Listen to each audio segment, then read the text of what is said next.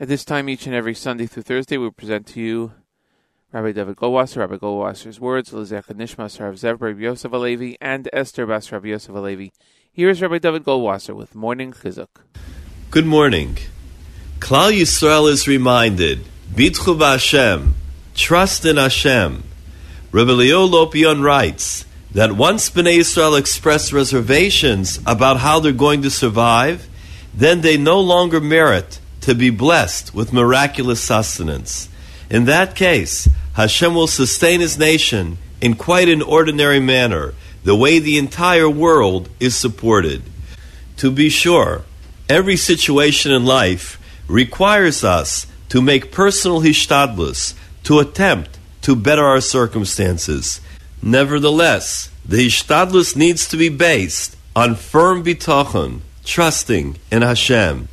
It is this faith in the Almighty which will generate the ultimate assistance from above, siyata dishmaya. It's written in the Sefer Shomer Emunim, in the name of the Baal Shem Tov, that when a person is worried about a tzara, some troubles that they're having, the key to the salvation and safety is found in the strengthening of our bitachon in Hashem. Although the Yetzer Hara, the evil inclination, will make every effort to undermine the person's bitachon, he must not despair or be depressed. Rather, it's his duty to devote powerful energy to intensify his bitachon. A poor chassid once came to the home of Reb Moshe Chaim Rottenberg. He was the brother of the Ger Rebbe. He was also very wealthy. In his hand, he had a letter from the Kotzker Rebbe asking Reb Moshe Chaim to provide the man with all the needs for the chasana, the wedding of his daughter. Reb Moshe Chaim gave him one ruble, and he wished him well. The chassid left. He was frustrated, and he returned home. After all, he contended, it cost him more than that one ruble just to travel to Reb Moshe Chaim.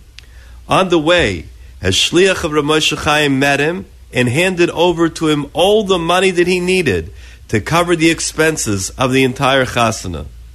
The poor chassid was dumbfounded. He immediately turned around and traveled back to the home of Reb Moshe Chaim.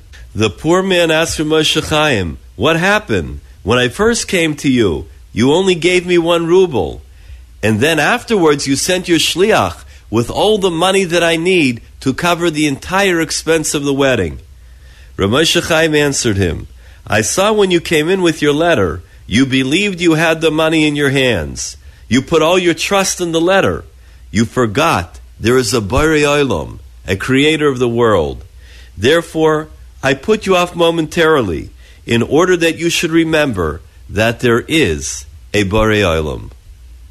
This has been Rabbi David Goldwasser bringing you morning chizuk. Have a nice day.